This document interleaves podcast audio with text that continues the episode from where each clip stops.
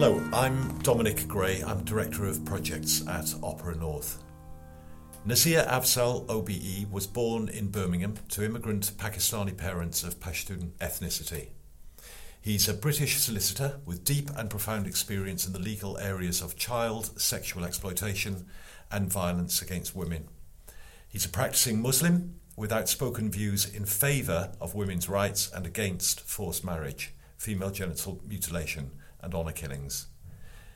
Nazir spent most of his career in the Crown Prosecution Service, rising to be Chief Crown Prosecutor for North West England in 2011, a role he held until leaving the CPS in 2015. In April 2016, he was appointed Chief Executive of the Association of Police and Crime Commissioners, significantly a post which comes with media restrictions.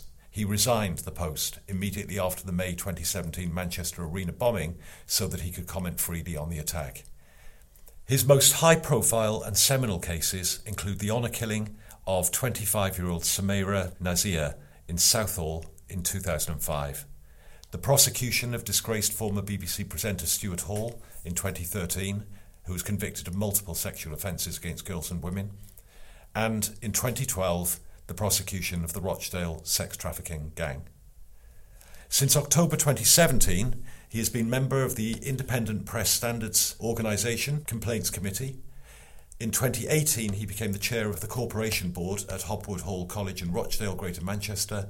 He's also National Advisor on Gender Based Violence to the Welsh Government, and most recently, he joined the Advisory Board of Google's Innovation Fund for Counter Extremism. His acclaimed memoir, The Prosecutor, came out in 2020, and in September 2022, he will publish his latest book, The Race to the Top.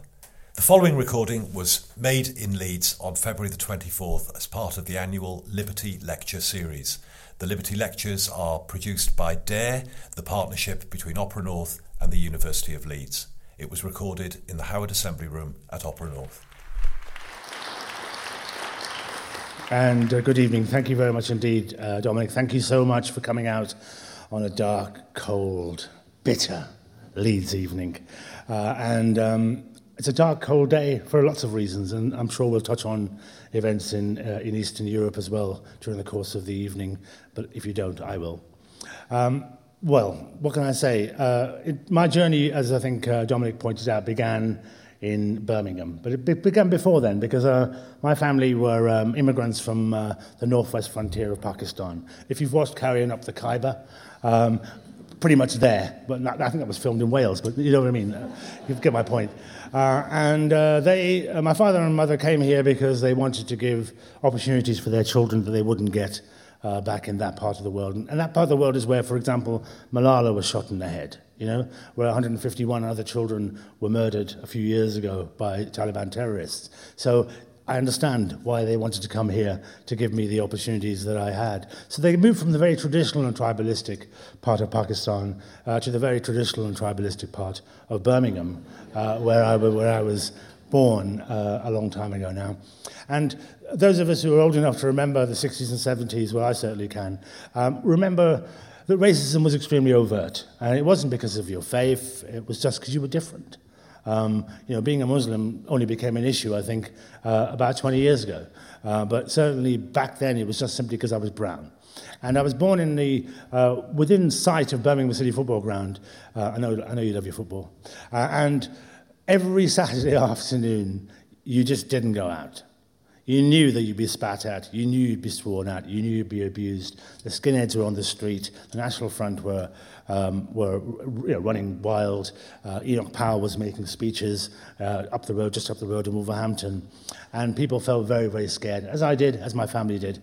But th- I think it was important to recognize that, uh, for me to say, that my family, my home, was a safe, loving environment. Uh, and I was delighted that I had that opportunity. There was a seven of us, my mum and dad as well, and that's nine of us in a three bed terraced house. Uh, it doesn't exist anymore, there's a little slide there.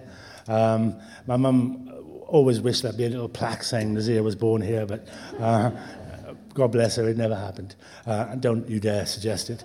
Um, but, you know, having that experience, uh, as I write in the book, my first, strangely, my first trip uh, to Pakistan was when I was eight years old. We decided as a family, or I didn't decide, my father and mother decided uh, that they would travel across the world to get there. And it was in, the time when you could.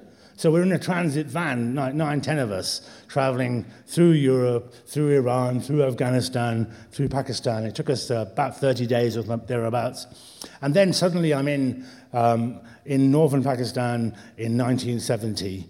And that's when I first ever, first time I ever spoke to some white people was there. Because the hippies had made it there before I did. Uh, and so you had the, the sound of Jim Morrison and other, come from various houses. All of them had no money. And so literally, I was going up there as an eight year old, feeding them uh, and uh, chatting to them and understanding the journey that they had made. Uh, and, I, and, also, I, I, I, will be honest about this, I fell in love with my cousin. Uh, she came with us. Uh, she was eight years old, uh, a little Yasmin, and we spent six months together. Um, literally, you know, she was my sidekick. We, everywhere we went, she came with me. And then uh, time to go back. And so we decided to go back the same way we came. And somewhere around Germany, she got ill. And this was before Google. You couldn't Google the, the, uh, what, what the symptoms were. Uh, and um, you, my father and mother were determined, know, 10 of us in this van, we've got to get home. We're not far away. We're two days away. We've got to keep going. And they kept going. And as we arrived in Ostend in Belgium, she died. And the next thing I knew was I'm sitting on a ferry, in the, car, in the van in a ferry, as we crossed into England. I'm holding my eight year old cousin's um, body in my, I didn't know it was body, I thought she was sleeping. And I'm playing with her hair and, you know, hoping that she'll be okay. And then we get the other end, and suddenly the first thing I see is customs officers taking the body away and, and everything else that flowed out from that. But it, it struck me, uh, so hindsight tells you everything. I look back at that and think, nobody else is going to die on my watch.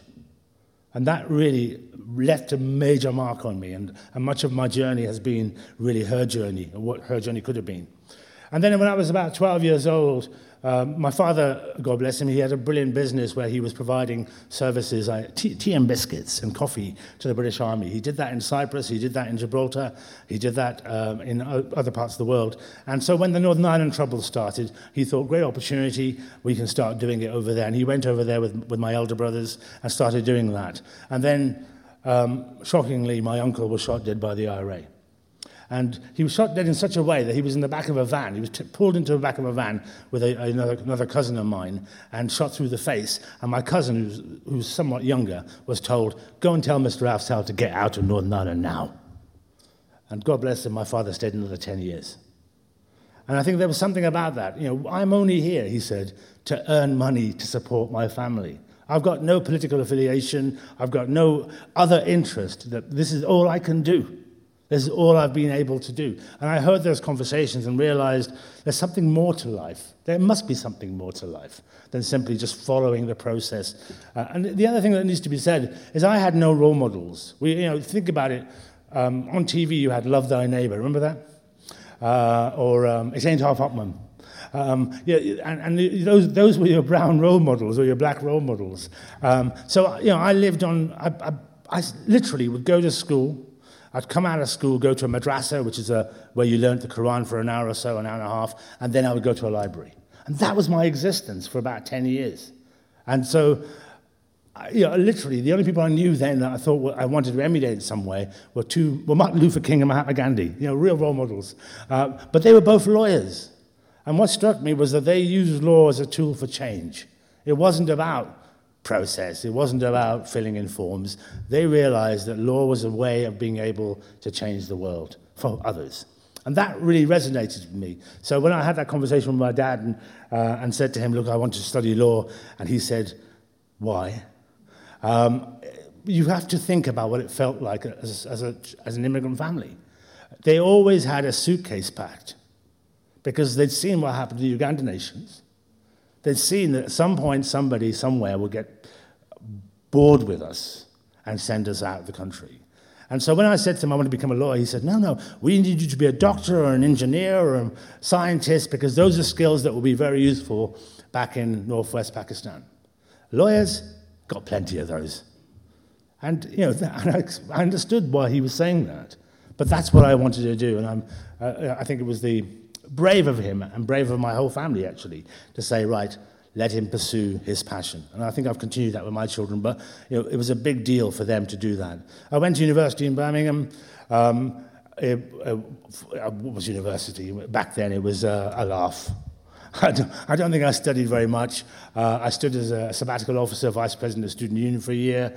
Um, this was the time of Margaret Thatcher and, uh, and that period, and uh, divisiveness, and the Brixton riots, and the Toxteth riots, and all that stuff. And I, I think that's when I began to get more engaged uh, in society more generally about what society uh, challenges would bring us. And then I decided that I wanted, uh, well, I didn't decide anything. I thought the first thing to do is to become a lawyer, and therefore to become a lawyer, I have to do a bit of, uh, bit of practice. So I, I, I moved into a firm of solicitors in Birmingham, and I decided initially to do, well, I didn't have any choice. Uh, you, I did a bit of probate, the most boring thing I've ever known in my life. Uh, I did a bit of commercial law, the second most boring thing I've ever done in my life. And then I started doing some criminal law. I thought, actually, this is quite entertaining. This is quite interesting. I could talk about it when I got home. I you know, really was enjoying that whole concept. Um, I hadn't told you that I got married at university.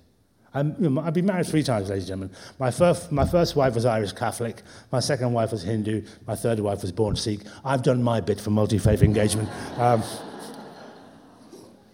but anyway, so when I, home, when I got home, I was able to talk about criminal law in ways that perhaps I hadn't done before. I, I seemed to be enjoying it. And then something happened, and I was in a police station giving advice to a suspect uh, charged, or uh, not charged yet, but being investigated for a rape. And this was the day, these were the days before video disclosures. Now, God forbid that you're a victim, you will give evidence on a video, and that will be your, that will be your evidence. Back then, you had to deliver a statement, often taken by a male, talking about the most intimate things that happens to you. And then when you are giving advice to the suspect, you, you read to him the account of the victim uh, in order to get his um, well, his account. And I realized that the guy I was talking to and reading to was getting off again on what he had done to this woman. I thought, I can't do this. I did professionally, I finished that, that particular conversation, uh, left the office. I, this is quite a common occurrence, and resigned. I'm not going to do this anymore. And then the opportunity of being a prosecutor came up, and the prosecution service was brand new, brand spanking new. Uh, un- until 86, uh, the police did their own investigations and did their own prosecutions. They instructed their own lawyers. And that led to uh, Birmingham 6, Guildford 4. Do you remember, remember them all? Uh, there was nobody checking the homework that the police were providing. And so it was necessary to have an independent prosecution service. It was necessary, and it was, you know, now it's de jure, everywhere has it. But back then it was brand new, and it was something that the government were, I think, forced into doing. They didn't want to do it, but they had to do it. And then, but they did, they, they did something which uh, when you don't want a policy, this is what you do you don't fund it. right? Uh, so I joined the, the CPS uh, and I moved to London. Uh, at that time, the best decision I ever made in my life, but you know, I moved to London. But literally, my marriage had broken up, so two things came together. And then I'm now looking at, working in an organization that's absolutely hated. Hated by the police, who've lost their um, responsibility, their power to make decisions. Um, and well, that's what they felt. Uh, hated by the defense community because so many defense lawyers became prosecutors. Hated by judges because they were now being challenged on some of the things that they, were, they, were, they thought they used to get away with. Uh, hated by the public because the, all the public saw were, were articles in newspapers saying CPS have lost a file here, there. We didn't have digital files. You know, we were under, under-resourced, uh, understaffed, and mistakes were being made. And so across the board, we were being hated. And so I thought, hang on a minute, Firstly, what a massive opportunity it was to be working right as I did in central London, right next to Scotland Yard as it was then, um, and being working in the central London courts, dealing with the most high-profile cases at a time when we didn't have the bane of our lives, key performance indicators. You know, nobody cared how often I went to court, what I did. There was no major um, now there is a process, so you know certain cases are only dealt with by senior lawyers. So I was dealing with cases way above my pay grade. And I was dealing with multiple serial killer after about two years of prosecuting, you know. And I thought, wow, this is a real opportunity. Let's get on with it. Let's make the most of, of this opportunity and learn as much, much, much, much as you can. And uh, initially, uh, I didn't have rights of audience in the Crown Court.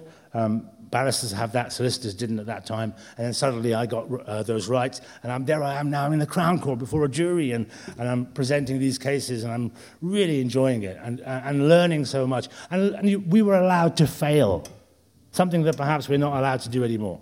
And we were allowed to fail and make mistakes. But again, one, you know, I've said my next book is about racism at senior leadership level. You know, it doesn't mean that when you reach the top that suddenly racism stops. I remember that I, uh, so many occasions, even as a prosecutor and growing and developing as a prosecutor, how people, some people, uh, were um, were commenting on whatever, whatever it was that they wanted to comment on based on my difference or based on what they saw as my difference. When I got my OBE, which was uh, in 2004, a very senior prosecutor um, white senior prosecutor turned around to me and said, You only got that because you're brown. That was a, you know, that, that, is the, that sadly was the kind of thing. And there were lots of events and uh, all the opportunities for deciding where the big cases went were made on a Friday evening down the pub. I didn't want to go Friday evening down the pub. So, you know, by, by bias, by discrimination, you were denied those opportunities. But I, I literally kept knocking on that bloody door in order to take on these cases. And I would take on the ones that nobody else wanted. It's as simple as that. They, or, or, they thought were too difficult. Uh, for me, that was challenge. I get bored very easily, ladies and gentlemen, uh, and I decided that the only way to avoid that was to take, take, take on challenging cases. Uh, so I remember uh, uh, the other side of that is, is about what I said about the police. They didn't trust us. So, given that I was walking past Scotland Yard every day, I just popped in. And I'd sit down with senior officers and talk to them about how we can strengthen the cases they were dealing with, or they were advising on, or they hadn't arrested suspects for. And they, they're beginning to warm to this. We're on the same side, actually. And I remember on one occasion, some officers came to me and said, Nazir, um, Chris Lewis, do you know anybody know cricket? Uh, England cricketer had walked into a police station and said that he'd been offered money to throw a match. And these officers came to see me. Um, you know, well, I'm seven years in, I'm still a baby prosecutor. I don't prosecute babies, but you don't get my point.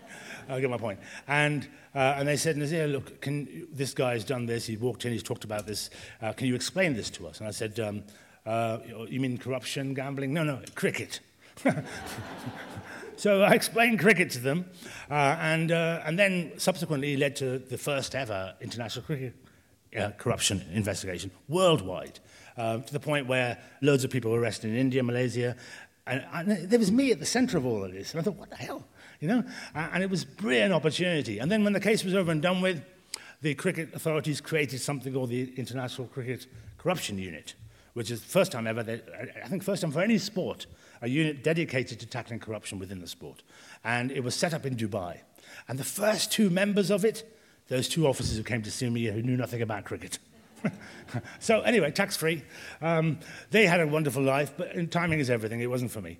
But the point is that I was dealing with casework that, quite frankly, was way above what I should have been dealing with, but I was welcoming that. And then 2001, and this, is this, this says something about Sir David Calvert Smith QC, who was a DPP then. Um, 9-11 happens in September. Three months later, I become uh, Assistant Chief Crown Prosecutor for London. Um, the first Muslim uh, at that grade, um, the young, strangely, I was the youngest there's ever been, amazingly. Um, but, you know, it was brave, bold, courageous. But I, actually, I was the best person at that time. Sometimes we forget that, you know. Sometimes we simply think oh, it is tokenism, whatever it might be. You know, I felt I was the best person, and I'm glad that he saw that, and I'm glad he appointed me. But then the next thing that flows from that is now I'm responsible for 150,000 prosecutions a year, uh, everything from uh, road traffic to serial homicide and everything in between. Uh, I'm managing 800 lawyers. If you manage one lawyer, you know how bad that must be. Um, and, uh, and I'm trying to deal with uh, the casework in the heart of the greatest city, well, well at that time, uh, of the world. And I think there was a sense that I was really, I had arrived, I think. I, my, my personal view at that time was. But then something struck me is that we as an institution uh, were meant to be the public's prosecutor, but we didn't involve the public at all. Not at all. And there was a problem. The problem was uh, we misunderstood a word in the statute. The word was independent. Because independent was led, I know what independent means, I'm sure you do, but it was believed to be detachment. But actually, if I'm, if I'm in the same room, same room as you and you're telling me stuff, that you are actually affecting my judgment. And I, I, and I thought, hang on, no, that's not true. We can all disagree, but I'm better informed when you tell me stuff. And so I started going out and engaging uh, this is what uh, basically this is what I got my OB for initially was about engaging with communities, understanding the impact of crime, and therefore ultimately being able to change the way we operate. So there was a, there was another knife crime epidemic. There's been plenty of those, but there was another one about 2003 uh, in London. Uh, several uh, young men were being killed, and I said to my teams, right, we need to talk to young people who are most impacted by this crime. And my teams, to a to a T, all of them said, yes, let's invite them to our offices. Guess how many turned up? I said, no, no, we go to them. Oh, I can hear that shiver amongst so many. So I said, I'll go, I'll go. So I ended up, uh, for example, I was above a bookmaker's in North London, in Harlesden, North London, talking to all these young men wearing bandanas across their faces, as if I could ever identify them, you know? Uh, but we had a great conversation where they talked about the, the, fact, the effect of environment and education and, and poor policing and um, social services, children's services, local authority. All the issues don't excuse what they were doing but explained what they were doing. And I then went back with, the, with new, newly armed with this information, uh, and the first thing I, somebody said to me was, "You didn't do a risk assessment." I said, "Oh, I'm back now, right? Everything's funky dory." Um, but then the next thing I did was, what do I do with this information? Do I just hang on to it? And no, I said, what I'll do is I'll talk to the Home Office, and I, again, we had then a Home Office that listened, and I sat down with them and they come up with the first ever serious violent crime uh, strategy, first one ever. Uh, and within a very short space of time, we saw knife crime drop significantly. Um, amazingly, uh, we had a, that strategy saw the light of day again about three years ago when it, Theresa May took it out of the filing cabinet. Um, but, you know, it worked 20 years ago. And I thought, hang on, this is great. So we can improve and the lot of the citizen by talking to the people who are most impacted by these crimes. And so I started opening the door left, right, and centre. Uh, and I invited NGOs and groups of um, uh, survivors and etc. Come and talk to me about your issues. And, and there was one particularly, you mentioned uh, forced marriage. Um, there were a number of uh, organizations that worked with forced marriage who said, Nazir, can you try and convene something for us? And so I, I said, yeah, fine, I'll organize a conference. And um, I'll organize it in central London. I'll organize it. Uh, I invited all these parliamentarians, and initially, of course, the re reaction was, ah, we're too busy, can't come. So I said, okay, there's a lovely hotel right opposite Parliament. Guess where I had it? Uh, and I said to them, right, you can pop, pop along for 10 minutes, 20 minutes, listen to a survivor. And to their credit, many of them did. But that was a real eye opener to me, to everybody else. At the time, it was the first conference that we'd had in this country to tackle forced marriage and honor based abuse. That's what I thought. Subsequently, I learned it was the world's first conference on forced marriage and honor based abuse. And when, we had, when we'd had that conference, I could have done what I normally do, which is, right, I thank you, I've, I've, done my convening session, and I go on to do other things. But uh, the women's groups, the NGOs in particular, said, no, no, no, please don't. Two things we need from you. One, no man's talking about this subject. Uh, and secondly, you, ha- you have the ability to open doors for us. We can change the way things are being handled. And I said, all right, I'll, I'll try that. You tell me what's going on. You know, explain it to me. Don't assume, uh, as people might do, because you're brown, you might not, must know something about this. You know, nobody ever forced me to marry, so I didn't know. And so they shared that information with me, and I thought, right, we could do something here. And so again, I went to the Home Office, and I, but it needed to be broader than the Home Office. I got everybody. I got education, health, uh, policing, you name it, all around a table. We defined, if you go online and find the definition of honor-based abuse, that was me. That was that one year's worth of work that we, we put the meetings together. It, you looked at how guidelines have been developed for agencies. Again, that was what the work we did. Um, but it was also important to get people on side. And by people, I mean the agencies, the organizations, the, inst the institutions that make up this country.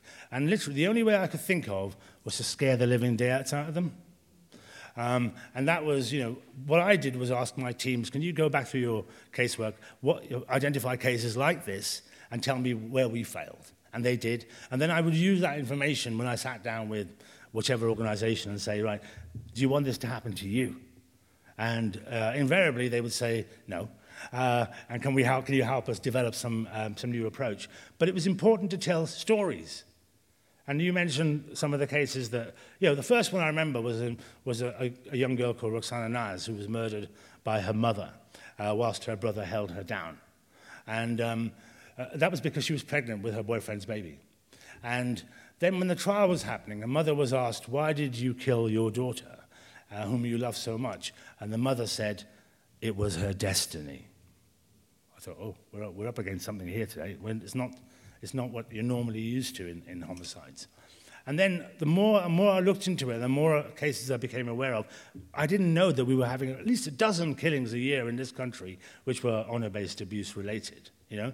And the more I learned, the more it was necessary to understand the victim's experiences, to understand what happened, um, because invariably the family or members of the family are responsible um, which is different to most homicides. If you are, I don't know, if your child is murdered, you, you're the or you lose, disappears or something, you will go to the police and ref, refer this. But if you're responsible for the murder of your own child, the police will never find out. And of course, what was happening is that institutions, because of institutional bias, weren't even bothering uh, in listening to the voices of, the, of, of people of color, for example. And so Sumaira Nazir was one you mentioned. Uh, people make assumptions that it's poor people with poor education. Sumaira's family were extremely wealthy. They owned large pro- property, large amounts of property in West London. She had been educated at Kingston University. She um, uh, set up her own business, but she fell in love. And she fell in love with this refugee, uh, same faith. So it's not, you know, it wasn't about that. It was somehow he, uh, he impacted on the, the status of this family. And um, her mother took Sumaira to her boyfriend and said to her boyfriend, Please, I beg you, please wash your, wash your hands of her, or I don't know what will happen. And he said, I love her. How can I do that? Two hours later, Sumaira was stabbed 18 times in the presence of two infant nieces who were splattered with her blood. Two hours. And it taught me there what we as authorities need to do. We can't do the come back tomorrow because there isn't a tomorrow. The, the first contact is the most important contact. And that's something that we now accept. Uh, uh, if you work in this field, you will know that's the mantra. But it wasn't the mantra. And people like Sumaira were dying da- daily. And the thing with Sumaira was, uh, amongst many things, was that when, uh, you know, it was a 16 year old, 17 year old cousin that, that wielded the knife but her brother was responsible, as was her father. And I charged all three. But to get the evidence against them, we had to use um, the same techniques we would use for organized crime listening devices, uh, that kind of stuff. Because there was, there was a real code of omerta. Nobody was talking, nobody wanted to talk. And so we had to breach that. The first time we put a listening device in a fish tank, and all we got was. um, but you know, I think they learned from that experience. Um, and so we got the evidence, and we brought the case. And then then I looked at the brother in the, tri- the Old Bailey, and I thought, and I realized, well, I learned that he loved his sister more than life itself. And yet, because of this quote unquote issue of honor or the dishonor, he was prepared to be party to her murder. What takes you on that journey so quickly? The father, uh, well, he, he died just before, as the jury went out, so God got him before the jury got him. But they were all convicted. And so the point is, bigger point here, is about don't make assumptions about who might be a victim. Don't think it's about class or wealth. It can be anybody. Invariably, though, it's a woman. And this is what struck me early doors, really, um, was that um, we, were, we were scratching the surface when it came to violence against women. And then there was a, a critical case, which you, I'm sure you're familiar with, I hope you're familiar with, and that was the murder of Banaz Mahmood. Now, if you saw Keeley Hawes in an ITV drama, I don't know, I've lost track of all time. Is it two years ago, a year ago? Uh, called Honor. I think it's still available on the ITV Hub. That's this case. And Banaz was 16, forced into marriage, um, and two years of, of, of, horrible treatment by her husband. Eventually, her family took her back in, but extremely reluctantly. And Banaz then falls in love. 19 years old, she falls in love with another Kurdish boy. And she is seen kissing her boyfriend outside of Morden Tube Station in South London by some busybody in the community. And that busybody then goes to her father and uncle and says, How dare your daughter kiss somebody in public? Now, I have no doubt that if somebody said that about my daughter, uh, he'd be uh, buried somewhere. Uh, but anyway, the point is, the immediate response of the father and the uncle was right, okay. Uh, they set up a meeting, eight men around a table, and decided Banaz must die. She was subsequently abducted off the streets of London. Uh, she was raped. I know she was raped because we put a listening device uh, in one of the, um, the murderers' Uh, well, it, so the, we listened to what he had to say, and he said, um, "I raped her because I wanted to know, I wanted her to know who was in control before she died." And she was strangled and then buried in a suitcase 100 miles up north. And there was a brilliant investigation by DCI uh, Caroline Good, um, who Keely Horse plays in the, in the But, you know, she, Caroline, understood. And if you don't understand the issues, then uh, nothing would ever come of it. And it eventually ended up, as it currently stands, well, two of the men, by the way, who were responsible, uh, fled to Iraq. And we learned that they were really happy in Iraq and celebrating how they'd suddenly restored the honor of the community. And so we didn't have extradition treaty with Iraq, but I persisted, and we got them back. And they were convicted too. So there are now five men in prison for life for the murder of a 19-year-old girl for kissing a boyfriend outside of a tube station. This is what we're up against. Totally irrational. Totally irrational. You can't imagine why somebody would want to do that, but they did. But then we learned some other things. On at least two occasions. On one occasion, her father walked into the room, uh, with Banaz's room, with marigold gloves on and a bottle of brandy and said, Drink this. She didn't drink, she wasn't a drinker. What do you think he was up to? Uh, she managed to uh, smash a window, run down the street, approach a woman police officer, uh, the woman police officer, seeing this girl with alcohol in her breath and blood on her hands, threatened to arrest her for drunken disorderly behavior. And then on another occasion, when an officer did take her somewhat seriously, uh, you, if you watch, there's a documentary called Banaz: A Love Story on YouTube, um, which won the Emmy that year. Uh, yeah, I'm in it, but I mean, that's not the point. Uh, go, and, look, go and watch that because you'll see the interview that took place with Banaz. And she hands over a list of the five men that will kill her to the officer and says, So what now? And the officer says, We'll get back to you. Do you think that would have happened if it wasn't for a young brown woman? She wasn't a young brown woman from a, a particular migrant family. No. And that, so racism was at play here. Uh, and we could have prevented Banaz's death on more than one occasion. And then the next thing that happened, well, once this had come out, uh, was I realized that what was happening during the trial is that young women were walking into NGOs and saying, My family have told me that I will be the next Banaz. This is why I, I, I often refer to violence against women as gender terrorism. Because what they were doing, what other people were doing, was using that murder, Banaz's murder, to threaten their own children and say, This will be your outcome if you don't behave, if you don't listen to me. And that, I think, is some people, some people don't understand. It goes beyond that family, it goes beyond that victim. It goes much wider than that. And so I did a number of things. One is we need to change the law. And one thing that um, uh, we didn't have was anything like a protection order. So we, there was a bit of legislation going through Parliament which would have created forced marriage protection orders but it was a private member's bill. For those of you who don't know that, what that means, it's not a government bill. So the government weren't supporting it, so it was unlikely to become law. So, uh, and I realized the reason for that was because it cost, it would have cost £2 million a year to introduce it. That was the reason. So I sat down with somebody called uh, the Attorney General at the time, uh, and I said to him, Do you know how much it cost? He knew the answer. Do you know how much it costs to investigate and prosecute one murder? It costs £1.5 million. pounds. I said, if we can reduce the number of homicides by one or two, we pay for this. And to his credit, he said yes. He persuaded the Prime Minister, and the law became law. And since that time, so since 2008, more than 3,500 people have been given recipients of protection orders. That's 3,500 lives that have been saved by that tiny bit of legislation. That is worth getting up for in the morning, isn't it? And the youngest recipient of a forced marriage protection order in this country was five years old. That's what we're up against.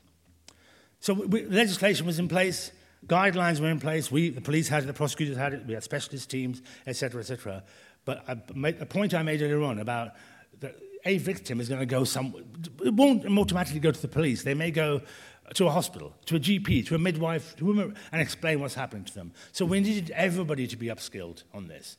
And so, you, know, you, you know when you go on a tour and you get um, you get a T-shirt with all the places uh, on the back. My T-shirt would say Royal College of GPs, Royal College of Midwives, Royal you know, Coroner Society of Great England and Wales. I went everywhere that year to explain to them, to scare the shit out of them, uh, but explain to them why they needed to change their approach. And to their credit, they all did.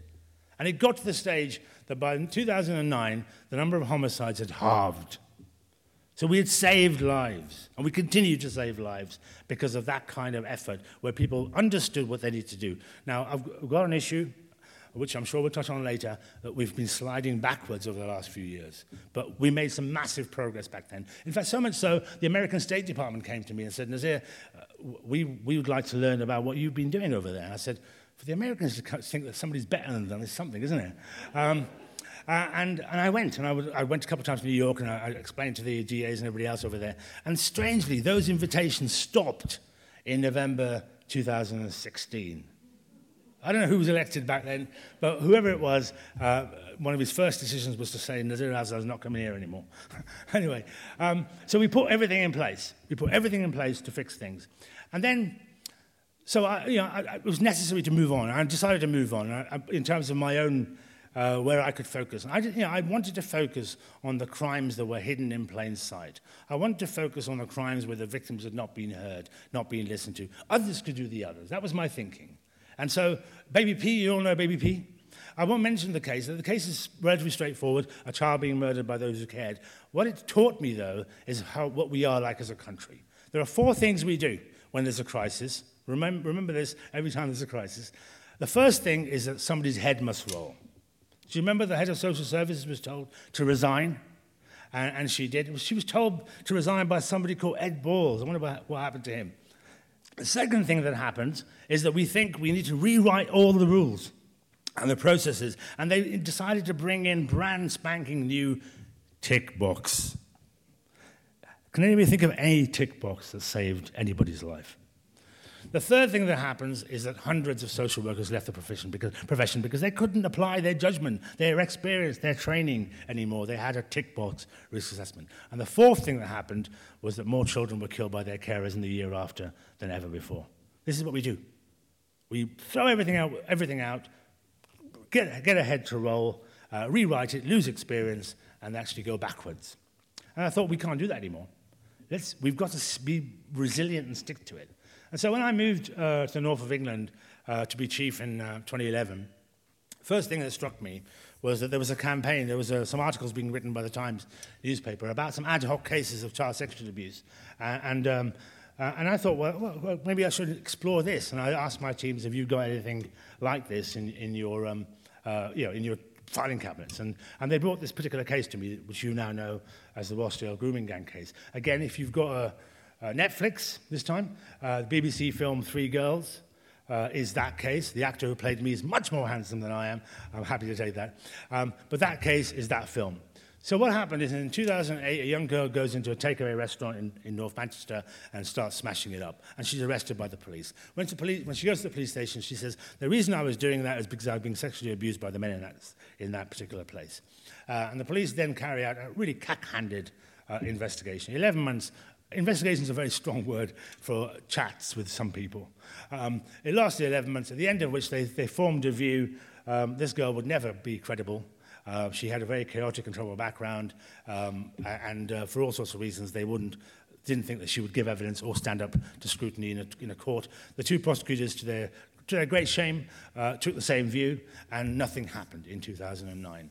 So those girls, more and more girls, were now being abused by the same group of men. So by the time it came to me in 2011, uh, there were, we knew of 47 girls that were being abused by, by nine men. And I was told, you know, I looked at, I watched the, I mean, I, given what I've been, just been told about, uh, we can't believe them, I sat down and listened to the evidence that they had, uh, they had given, the video evidence that they'd given. And I said, well, I believe them. If I believe them, why shouldn't the jury believe them? And by the way, if the jury don't believe them, it's our fault. We didn't provide the level of support they need. We didn't give them um, the guidance and, and, whatever it needs to make them feel comfortable to be able to give their best evidence. And then, then, somebody, then somebody said, and we've got another major obstacle here. Having not prosecuted, having said that we can't, these girls aren't credible, how do we tell a jury that we've changed our mind? You know, how, how, can we persuade the jury that they're credible when we didn't think they were credible? I said, look, this is, this is what we do maybe a big thing for you, but this is what we do. We admit we were wrong. That silence that you heard is exactly what I heard. And I said, hang on a minute, there's a legal test called Wednesbury unreasonable. unreasonable. Any lawyers in the room will know that. Uh, if it's unreasonable, we can revisit it. I said, no, fuck, fuck excuse me, fucking reasonable. it was wrong. And we say it was wrong. And if we tell a jury, members of the jury, we got it wrong, we, we believe her. That we, we, we'll deal with that particular obstacle. And so we did that. We proceeded on that basis. And then we put all sorts of, there was no uh, guidance available um, about what support you provide these victims. Um, so we put bespoke guidance in, uh, available to them. Uh, we made a judgment. I made a judgment only six victims should give evidence. The other 41 or so were having all sorts of trauma in their lives. Uh, I didn't want to, they didn't, didn't need them to give evidence. I had enough against the nine involving those six. And we, uh, after a four-month trial at Liverpool Crown Court, those men were convicted. And we also charged for the first time ever in this country internal trafficking. They'd been trafficked for sex internally in this country. And we thought, we'll try. And we got it. And we got that convicted. And that was a case uh, where every single day the far right were outside Liverpool Crown Court um, making a fuss of themselves. And when you, whenever you hear Stephen Yaxley Lennon and his type saying how much they stand up for victims and how it's all about victims, let me remind you what, that, what was happening in that trial. Outside that court, they were attacking defense attorney, defense lawyers, they were attacking witnesses. It got to the point where, at one point, a defense advocate said to the judge, um, This case cannot proceed, it's not safe for us to do that. And the judge came that close to saying, I agree, this is a mistrial, this case must stop. And if it had stopped, we would never have got those girls back into a courtroom, ever. They would never have got justice. So whenever they turn around to you and say, It's about the victims, remind them that that's how close we got to losing the, the case in relation to those victims, so those victims didn't get justice. And then May 2012 was a month I will never forget, for all sorts of reasons. One, initially, uh, the world suddenly discovered child sexual abuse. Oh my God, it's happening. I didn't, know, I didn't realize it was happening. And uh, so it was important for me to write. I was writing on the back of one case. I'm now the world's expert, apparently. Uh, so, times, everybody, can you explain? I was explaining, trying to explain what was happening. Was the ethnicity an issue? I said, ethnicity was an issue, but not the issue. The issue was that these girls were left behind, unlistened to, unheard, treated with disdain by authorities, uh, and, and because they were able, because we weren't listening to them, uh, the abusers would act upon that. One, one in, little interesting thing I, I, learned at that time was that many of the, many of the victims were, were, were living in care. And I said to the police, um, didn't you know where they, where, where they were? You know? And the police said to me, uh, no, because of data protection, we're not allowed to know where the care homes were. And I said, guess who did know where the care homes were? The predators were outside every day. But that, you know, so all this, all this stuff was coming out, which I hadn't appreciated. And then, and then these young girls were, uh, well, obviously I know them well, well enough to be able to, to, share some of this with you. They said, you know, the things that were driving us into these men's hands were warmth, transport, food, mind-numbing substances. Well, that's what groomers do. Groomers manipulate. They know exactly what buttons to press, and they press those buttons. And so all of the, I was trying to explain all of this, and, and uh, somebody called Cameron, David Cameron, don't know, he rang, he rang me up and said, Nazir, what's going on? Right? And uh, I thought, Prime Minister, you should know, you know. But I gave him a, a, a, a I say idiot's guide. And, uh, you know, so I was, I was doing this, and I was talking to parliamentarians, and I was trying to explain what was going on. And then something really funny happened. And before I tell you what funny happened, let me go back 10 years to uh, uh, uh, seven years or something, five years to a case I dealt with involving uh, Islamist extremism. Um, dealt with it, or pro- properly dealt with, etc. Then I get a visit from Special Branch. Um, Nazir, we, we're here to tell you that we found your name on an Al Qaeda hit list. I said, oh, okay. Um, so what now? He said, no, that's our legal duty, to just tell you. I said, that's very kind of you, thank you. Uh, and I went home, I sent my family away for a week. I thought that would make a difference. uh, and, uh, but I dealt with it, I coped with it, and somehow. But now, we're 2011, 2012, we're now dealt with um, the Rochdale case. Then the far right, discovering, just, just, they're quite slow at this, they discovered that their narrative was destroyed by me. Their narrative was that everybody brown person or minority was a criminal. And everybody knew that I was the one that brought the prosecution. So hang on a minute, that can't be true. And so they put together pretty much the first example of fake news I've ever come across. They put stuff on Facebook and whatever. Nazir Afzal was the one in 2008 that didn't prosecute them, despite everybody knowing the opposite. You know, this is what sometimes I worry about truth and integrity. But anyway, um, and their followers went for it. So, having prosecuted the most serious, horrible criminals in 20 odd years by then, uh, and never ever being affected personally, suddenly I had a group of far right thugs outside of my house. Suddenly, I had to have a police officer outside of my door for two weeks uh, because that was the security advice I was given. You know, I, I, had to teach my, tell my children the Prime Minister's got a police officer outside his door. you know, to make them feel reassured in some way. I had panic alarms placed in the house. I had to teach my what was eight-year-old how to use a panic alarm in case somebody tried to break in. You know, I got 17,000 emails in 24 hours to me and my teams calling for me to be sacked and deported. Now, I'm, I'm from Birmingham, I don't want to go back there, ladies and gentlemen. But they were, they were absolutely determined to destroy me. And they nearly did. My kids could only go to school in a taxi for three months, because again, that was the security advice I was given. If it wasn't for my staff and my colleagues around me and my family, I have no doubt that would have destroyed me. I remember on one occasion my PA running down the corridor with a letter that had been sent in. I won't even bother telling you what was in the letter, saying, Don't show him the letter. You know? They protected me from, and yet I was the one that got every decision right. Every decision. And I realized actually, right, how do I respond to this? Well, I could do one of two things. I could resign and go off and have an easier life, or I can do something about it. And I decided that the latter. If we've got this case wrong, how many other cases have we got wrong? How many other cases do we need to put right? And so um, my, my, my, my boss at the time, Keir Starmer, what happened to him? Right? Um, I persuaded Keir, right, we need to have a national panel where we invite prosecutors and police officers from around the country to send in the cases that they're concerned about, which they may have changed, you know, which they, made a decision on but needs to be revisited. And that panel is still going 10 years later, and it's led to dozens and dozens of cases being reinstituted uh, because we didn't prosecute in the first place. I brought in the first ever national guidelines for prosecutors, the first ever national guidelines for police officers. We changed the whole system. And before people say, you know, you know must have been Jimmy Savile or something else that changed it, no, Rochdale was before Savile. Six months later, we discovered that Savile was the most horrific predator, one of the most horrific predators we know. Um, but the big thing that needed to change, and again, credit to Keir for this, I said to him, the way we got this wrong was we didn't believe her. We should start by believing her, as we would do if you were burgled. If you were burgled, has a police officer ever said to you, I don't think you've been burgled? But when it comes to sexual abuse, hmm, not sure. Yeah? So we changed that. We put in a policy that did that. Second thing we do uh, was let's, let's start investigating the suspect, shall we? Don't investigate the victim, her credibility, which is what we always did. Let's investigate the suspect. And so we started doing that. And we brought in seismic change in a short space of time. You mentioned Stuart Hall and Max Clifford and Rolf Harris. Uh, you know, dozens and dozens, people you don't even know, dozens and dozens of predators were now being brought to justice. Stuart Hall is a good case in point, actually, uh, for another reason. Um, he was convicted of the abuse of 12 women and girls going back 30 years. And he was found not guilty of one.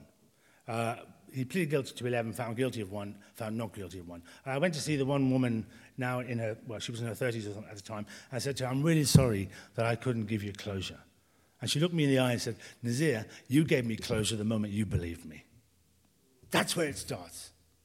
Now, we've pushed back on that as well over the last few years. But that's what made the difference. And by the time we got to 2016 or 15, when I left the CPS, we'd gone from being shit, that's a legal phrase, um, to the highest conviction rate for the abuse of children in our history. Predators were filling the prisons faster than we could find them. And that is a good place to be. We've gone backwards.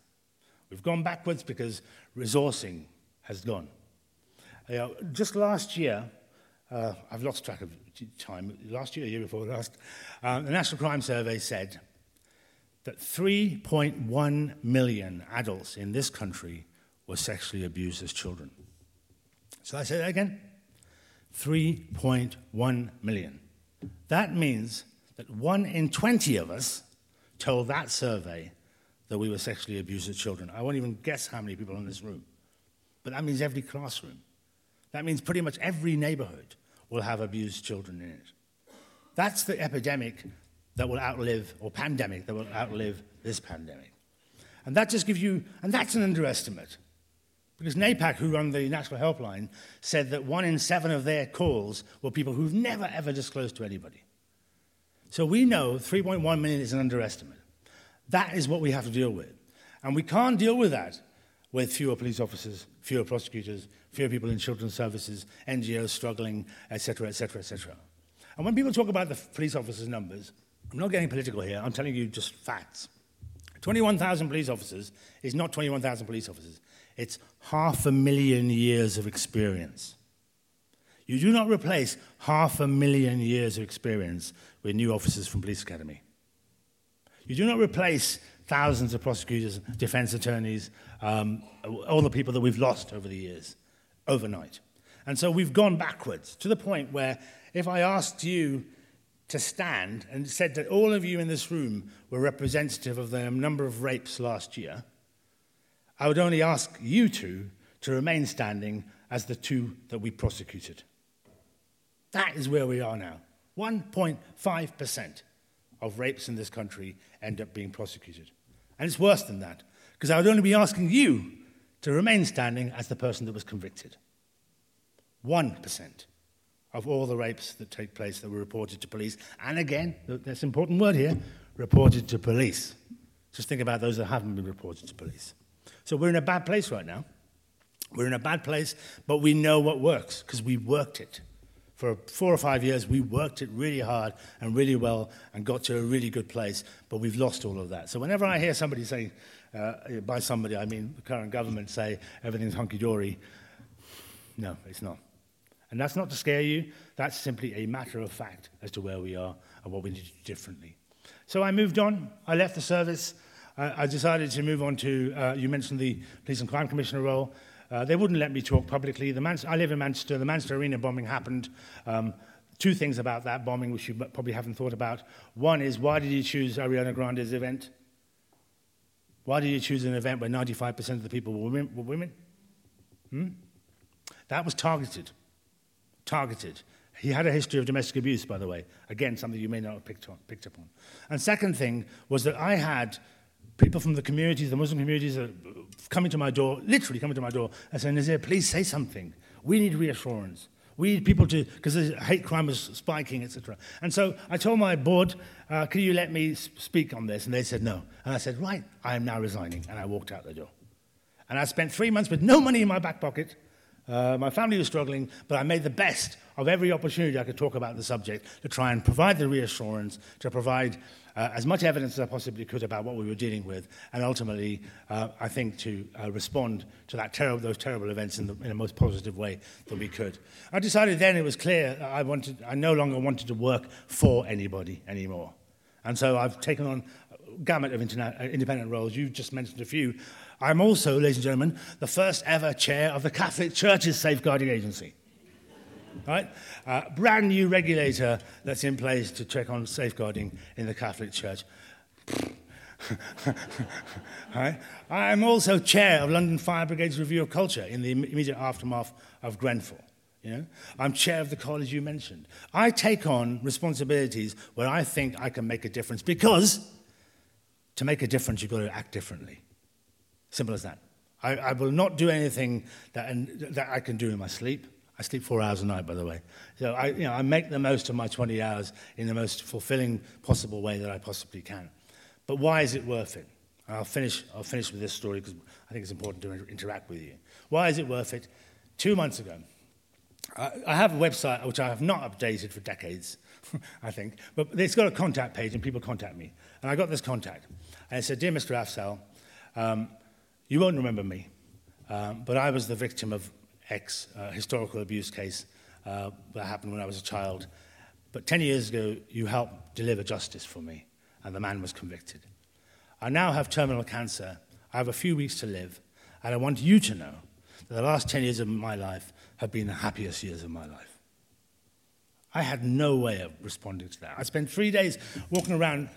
Do I thank her? What, what, how do I respond to that? I did in the end. But the important thing was that her life began when she was believed. That's where we must start, and that's where we must end. Thank you.